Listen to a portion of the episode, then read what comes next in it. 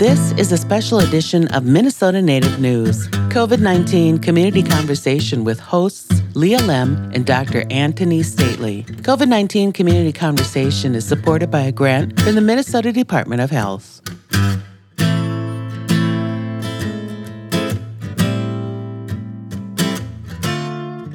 Anin, hello, I'm Leah Lem, citizen of the Mille Lacs Band of Ojibwe, and I work in media and audio focusing on sharing Native voices. And I'm Anthony Stately, an enrolled member of the Oneida Nation of Wisconsin and a descendant of White Earth and Red Lake Nations. And I'm the president and the CEO of the Native American Community Clinic in South Minneapolis. And we're back with more conversations, more explorations about how Indian country in Minnesota is responding and adapting to the current pandemic. Miigwech, and thank you for joining us. So, Anthony, how are you doing? I'm doing really well. It's a really busy time now in healthcare. Mm-hmm, mm-hmm. Just a just a tad busy, but I'm doing well. it seems like things change constantly, and the busyness is the same. Just busy, busy, busy. Just kind of my new normal, I guess, and I'm okay with it. so today on the show, we're going to talk about COVID vaccine approval for the younger children, children uh, five and above, um, which is for lots of folks, I'm sure, really exciting. Um, we're also going to talk about booster shots uh, for folks who um, need to have that third shot. That's right. And we'll also continue to talk about community responsibility. Uh, we, we, we stress this, I feel, every time, but I think it's important every time, mm-hmm. uh, especially uh, that community responsibility when it comes to keeping one another as healthy as possible. And this week, we have producer Chaz Wagner, who chatted with Daniel Fry. Daniel Fry is the Bemidji area director of the Indian Health Service, and they discuss tribal response to the pandemic and vaccines, health equity, and much more. But before we go to them, I want to talk with you, Anthony, about how things are going in Minneapolis at the Native American Community Clinic. Pediatric vaccines are out. Are you doing that at NAC? We are going to start with our pediatric visits um, for vaccines starting on Monday, the 15th. And I know that there's lots of concerns that family member. I mean, it's as soon as it became available, like I start. It's kind of funny, like you know, I, my phone started blowing up with text messages from practically everybody that I knew that had small children who had been waiting and anticipating this happening. Right, like when can I get my kid the vaccine? Right, and I was like, well, they just approved it now tonight, and it was like at 10 o'clock at night. I was like, well, we probably need a couple days to figure out how we're going to do this. Even though we yeah. had been talking about it and planning it for a while, um, the actual machinations or operations of figuring out the process and by which how we're going to do it still um, hadn't been completely thought through because we didn't know when we'd get the supply and all those other things. So, mm-hmm. yeah, I know when it was announced, I I saw uh, the website come by for the Minnesota Department of Health, the Minnesota.gov, mm-hmm. and there's a Vax for Kids site that I went mm-hmm. to, and I followed all the links to see where I could get my kid his first dose of the mm-hmm. pediatric vaccine, COVID vaccine. And it was mm-hmm. a little mm-hmm. tricky uh, to find a spot. Like, I was really surprised when his primary care clinic didn't have it available, but like the neighboring clinic did, or like a drugstore did, but not another drugstore. So it was really mm-hmm. kind of confusing to understand how it was being rolled out. Yeah. But that resource was pretty good, the Vax for Kids. We did find one. Awesome. We uh, drove about 35 minutes away uh, to Hibbing, and Marvin got his first dose. So yeah. yeah, he got it, and he usually he's like really scared of needles. um, and has definitely uh, hemmed and hawed about mm-hmm, vaccines mm-hmm. prior to this, but he just stood up and got his vaccine yeah. Uh, nice. uh, without Good. an issue. So it was really exciting. Well, that's awesome. I'm really proud of him for stepping up and getting his vaccine. That's great. Just yesterday, I was talking with a relative of mine who has my four nephews who all are under the age of like, you know, nine. And they're, you know, one kid is home right now because he can't be at, at school. Their, his classroom is quarantined because they had four cases in his classroom. And and then she's their their elementary school is talking about shutting down and going virtual again, and she's like, "Oh my god, I can't go through another year of this, right?" And so it's like I can see the level of her anxiety, right? And she's really wanting to get her kids vaccinated and have that happen very quickly. And like, I just think that there's so much yet to folks beginning to understand the value of having your child vaccinated um, so that we can all so we can all enjoy like being close to each other and having life be as normal as possible and not have to repeat what we did last year which is live shuttered in our homes and be quarantined and you know be par- be parents and also teachers and also work our jobs. It's kind of crazy. Oof. Oofda that deserves an oofda um, yes it does. yeah and marvin was was perfectly fine after. No no problems he actually got his flu shot at the same time in the other mm-hmm. arm and that one actually bu- bugged him yeah i can imagine but yeah, but the COVID one was was fine. And yeah, I think for us, and I think a lot of people, you know, we have our priorities, you know, community, community health, and then also school. Like, yeah. you know, in our family, we're like, you know, we want grandma and grandpa and our other relatives to mm-hmm. be healthy, and Marvin will help. Marvin getting his vaccine will help with that. And also, it'll be helpful to keep schools open, like you just said. Yeah. And I think it's also really important that we understand that, you know, children are going into their schools, they're going into, like, you know, some of them are participating in extracurricular activities like sports or other things. And they're around each other. They're they're like petri dishes of infection anyway. you know, even with even before COVID, you know. And one of the things that that's really important is to recognize like the potential danger that they that the the danger involved in that they maybe they'll be fine they'll they'll they'll catch covid and they'll be fine but they'll bring something home to maybe a more vulnerable family member or there's all mm-hmm. kinds of breakthrough cases that have um, made people fairly ill but people who like weren't able to get vaccinated or didn't have a very successful vaccination like immunocompromised people they're really vulnerable. Like, and if they have mm-hmm. grandparents or other people in their family systems, it's just kind of really important for people to start to pay attention to like the, you know, the the the relationships, the interrelationships, and the way in which the virus can transmit across within family systems and within social networks, and and and be thoughtful about that. Yeah. I feel like there's so much talk about, oh, there was a breakthrough case, or you're trying to discount mm. the vaccine, which it's, you have to look at it, you have to zoom out and look at it from a wider mm-hmm. lens mm-hmm. to see the effectiveness of how, uh, you know, with, with community spread, um, that where the vaccine, I think, really shines. On another note, I know we try to look to the bright side while acknowledging challenges and hardship. So, with that said, Minnesota is having a really tough time with the surge in COVID 19 cases. In fact, for a week in the first half of November, Minnesota has had the country's worst rate. Hospitals are stressed. I know my family has talked about not not only being COVID conscious and safe, but also extra safe in other ways. Since hospitals are so full, it could be tough to take any emergency patients. So, with rates and tightened capacity at hospitals, plus cold weather, and people spending more time indoors, Health Commissioner Jan Malcolm announced that vaccine booster shots for all adults will be approved in the state with or without federal approval. This booster protection is particularly important and timely. We need to do all we can to make sure that all Minnesotans have the full benefit of vaccine protection to help themselves, their communities, and our entire state get out of the grip of this fall COVID surge from the Delta variant.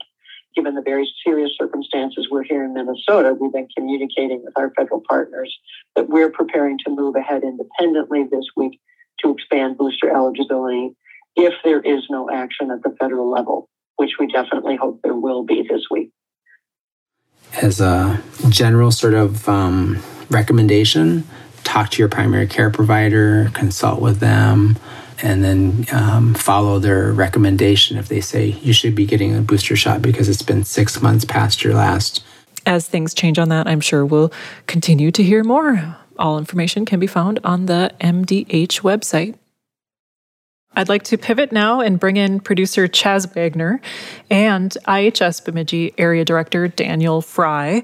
Uh, they talk about some really great stuff, uh, some stuff to think about again and revisit, and also some new stuff as well. So uh, we're going to share that out now, and then we'll we'll talk about it after.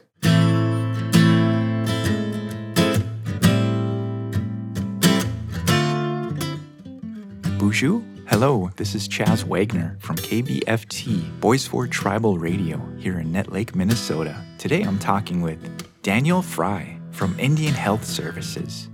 Daniel, can you introduce yourself, please? My name is Daniel Fry. I'm the area director for the Bemidji Area Indian Health Service. Uh, I come from Sault Ste. Marie, Michigan. I'm an enrolled member of the Sault Ste. Marie tribe of Chippewa Indians. I worked uh, with my tribe for seven years in Sault Ste. Marie uh, up until 2017. An opportunity came available uh, in White Earth uh, with the White Earth tribe. Uh, so I took the opportunity. I moved to Minnesota sight unseen. I'd never been here except for flying through the airport. Uh, and over a course of really just three years, I became the CEO, then the area director, and now I get to work with all of the tribes across the Midwest 34 tribes, six urban sites, and that's, uh, that's my story up until today. How would you describe the current situation for the tribes right now at this point in the pandemic? We're still trying to get shots into arms, we're still trying to provide health care, and that's difficult. Uh, the difficulty comes in the fact that nurses are leaving the field, docs are leaving the field. It's harder to recruit. So even though you have some of this money that may be able to help incentivize bringing people in, it's difficult to do so because there's so much. Uh, you're, you're really just seeing this polarization, right, between those who are vaccinated, those who are unvaccinated, and trying to bridge the gap so that we can get out of this pandemic we're still in this, right? We don't have the hospital capacity uh, that, that is necessary for everybody else that needs it. Elective surgeries are being put off, and tribes are in the same boat. They're trying to provide the same preventative healthcare medicine that anybody else is trying to provide, but they're short staffed. Uh, we're seeing that there's just there's just not the the motivation from the workforce to to continue through this for what, almost two years now.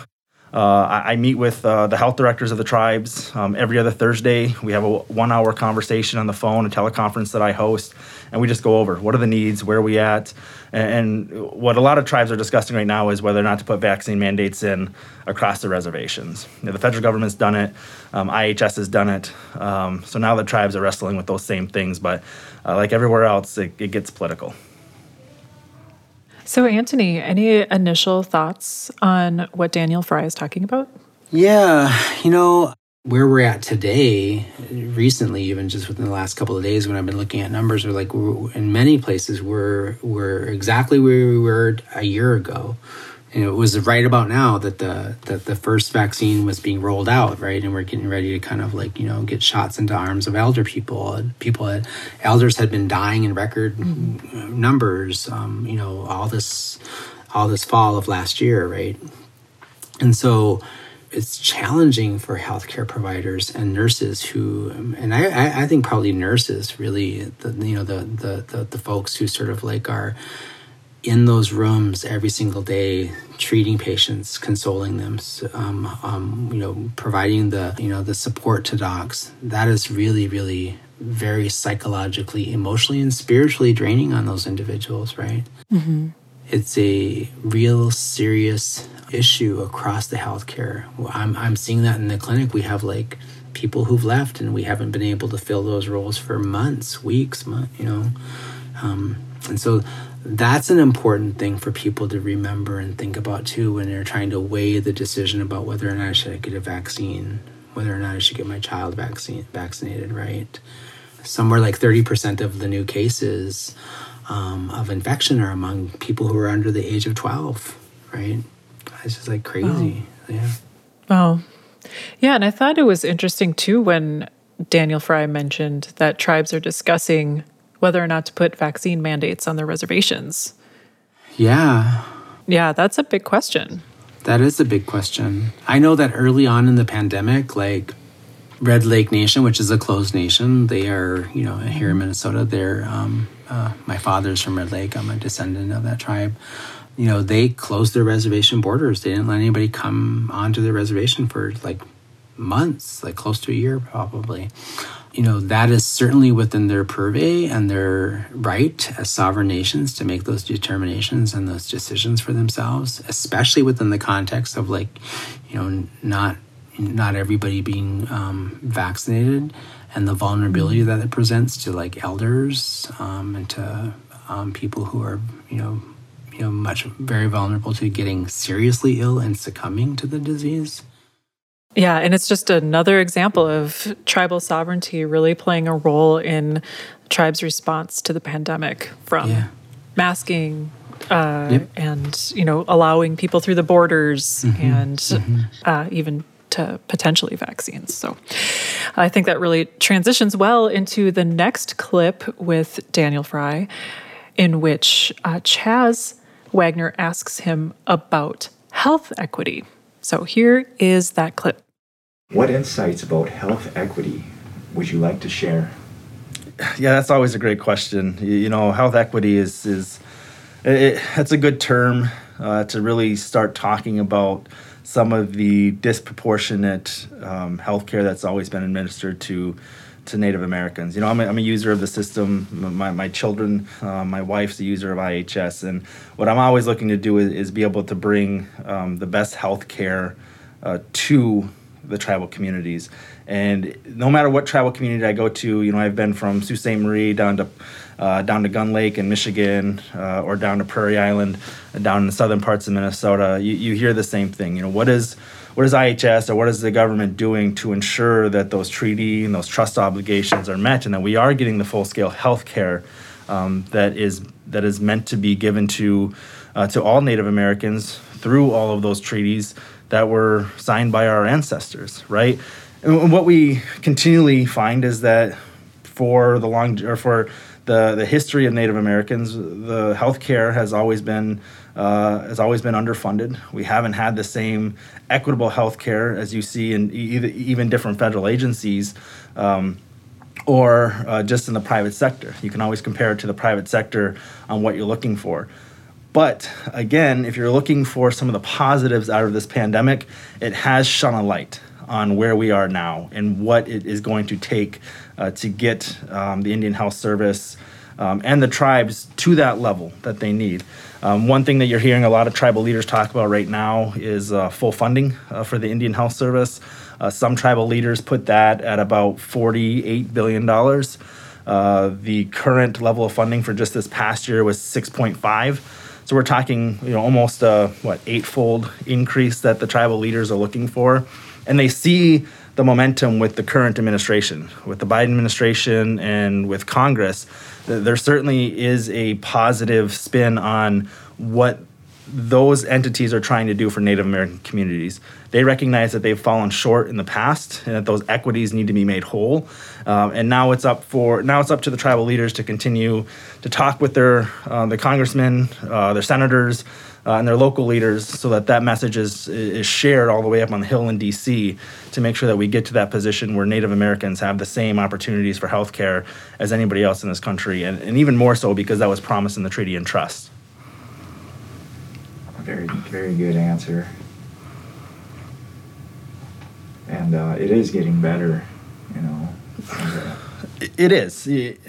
I, I, I always, you know, no matter where I go, people always say, well, you know, I stopped taking my, my family to the clinic or now I go somewhere else. But uh, to me, that's that's not a good solution. The the best solution is to be part of the answer, whatever it may it, it needs to be, and that's why I do what I do.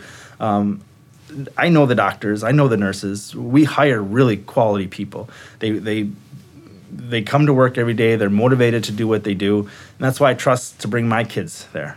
Uh, I trust it.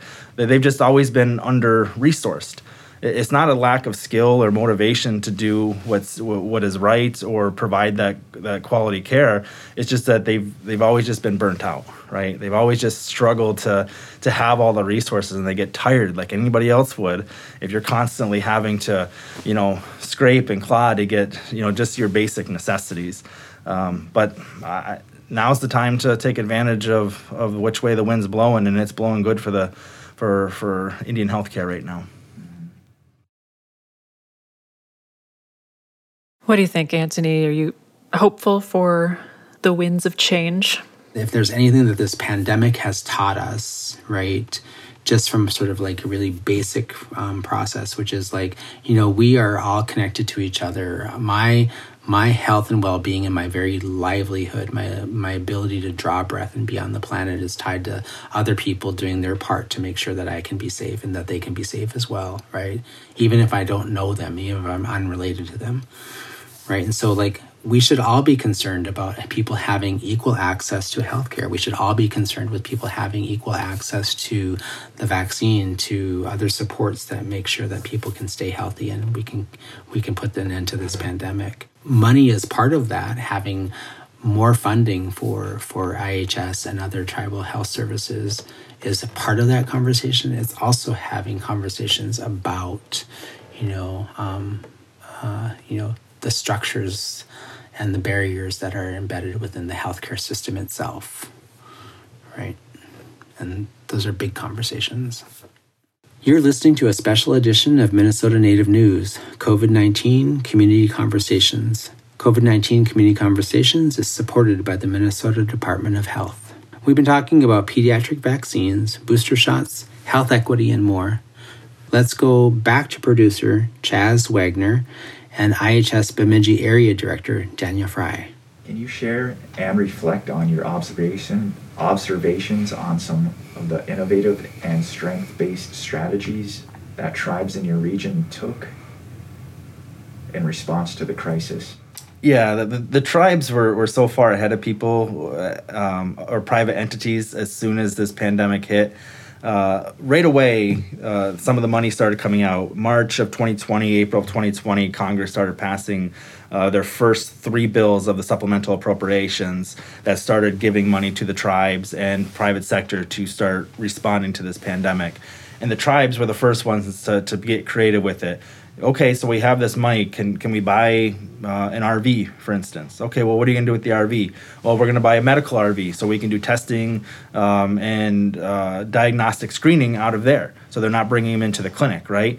Uh, then they start thinking about, well, how can we how, how can we modify our current clinic just in, simple ways so that we're we have a respiratory clinic on one side, non-respiratory clinic on the other side, uh, and the tribes have been doing this since the very beginning. you, you know, that was that was probably the the most interesting and coolest part of, of being the area director during this time was I got to have all those conversations with the tribal leaders and the health directors because they they call you know hey we, we got this idea you, you, think this is a good one yeah that, that sounds like a great idea you know if you guys are, think this is going to better the, health outcome of your uh, of your population, then I'm, I'm all for. You know, let's make sure that we're, we're doing this uniquely, um, creatively, um, because there was no roadmap. Uh, there was no here's how you do it because you know the, the, the closest thing what we had to, to a pandemic um, in recent times was 1918 during the Spanish flu. Um, so, and we certainly have, uh, you know, incredible. Um, uh, we have much more technology now than we did then. So we had much more creativity and more solutions that we could present to this current pandemic than we did in 1918. Uh, and the tribes, they did it. And then not only that, there was the cross collaboration. You know, I, I use those those biweekly calls that I have with the tribes to engage them to say, what are you seeing that works for your site in Michigan? Um, and then someone in, in Wisconsin or Minnesota uh, would pick up on that, say, "Oh yeah, that's a great idea. We, you know, maybe we can do the same thing, but it looked just you know slightly different." Uh, Red Lake, for instance, Red Lake had built a structure for a drive-through testing um, site. So if you go to the to the Red Lake Hospital, they built a, a new structure. So you pull in, uh, you, you, just you, you don't leave your car. You pull through a, a garage with a two-way door. Um, you get tested. You go out, um, and then they call you with your results. Right. So that didn't exist before. Um, but they, they made sure that they had these unique uh, these unique opportunities to make it to take advantage of the poor circumstances that we're in to at least make it so that we weren't disrupting all of the services within the hospital within our clinics because that was the goal. How do we continue to do what we need to do, but also be able to respond to the pandemic?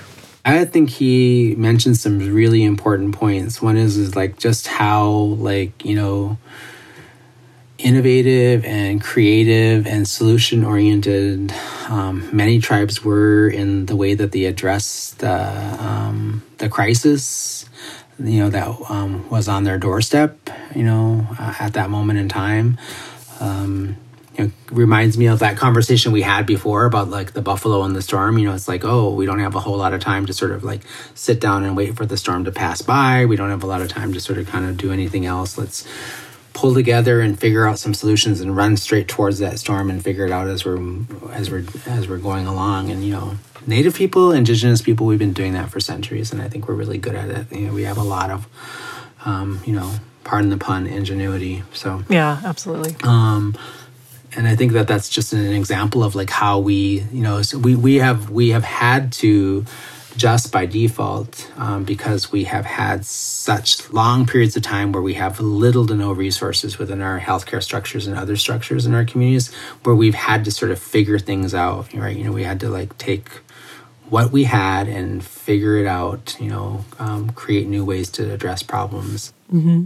i think an example of, uh, of, of how quickly and rapidly we can adapt to new information and technology and those kinds of things.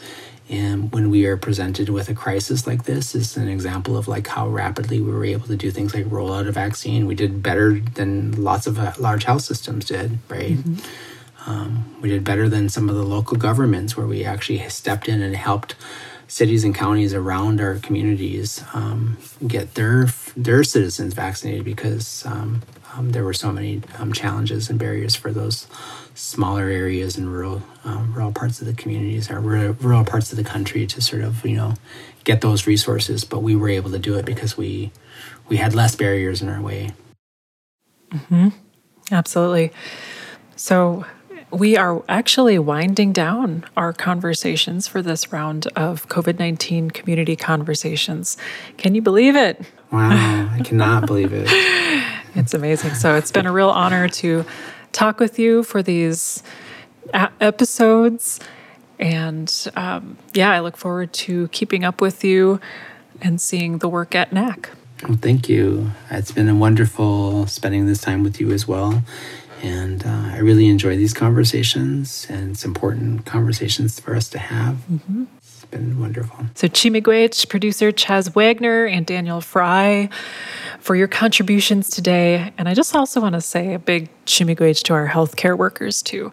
Um, it is amazing what you do, and uh, it, it, it is not going unnoticed. Yeah, absolutely. Thank you for listening today, Chi-miigwech. I'm Anthony Stately. And I'm Leah Lem. Gigawabamin, and I wish you health.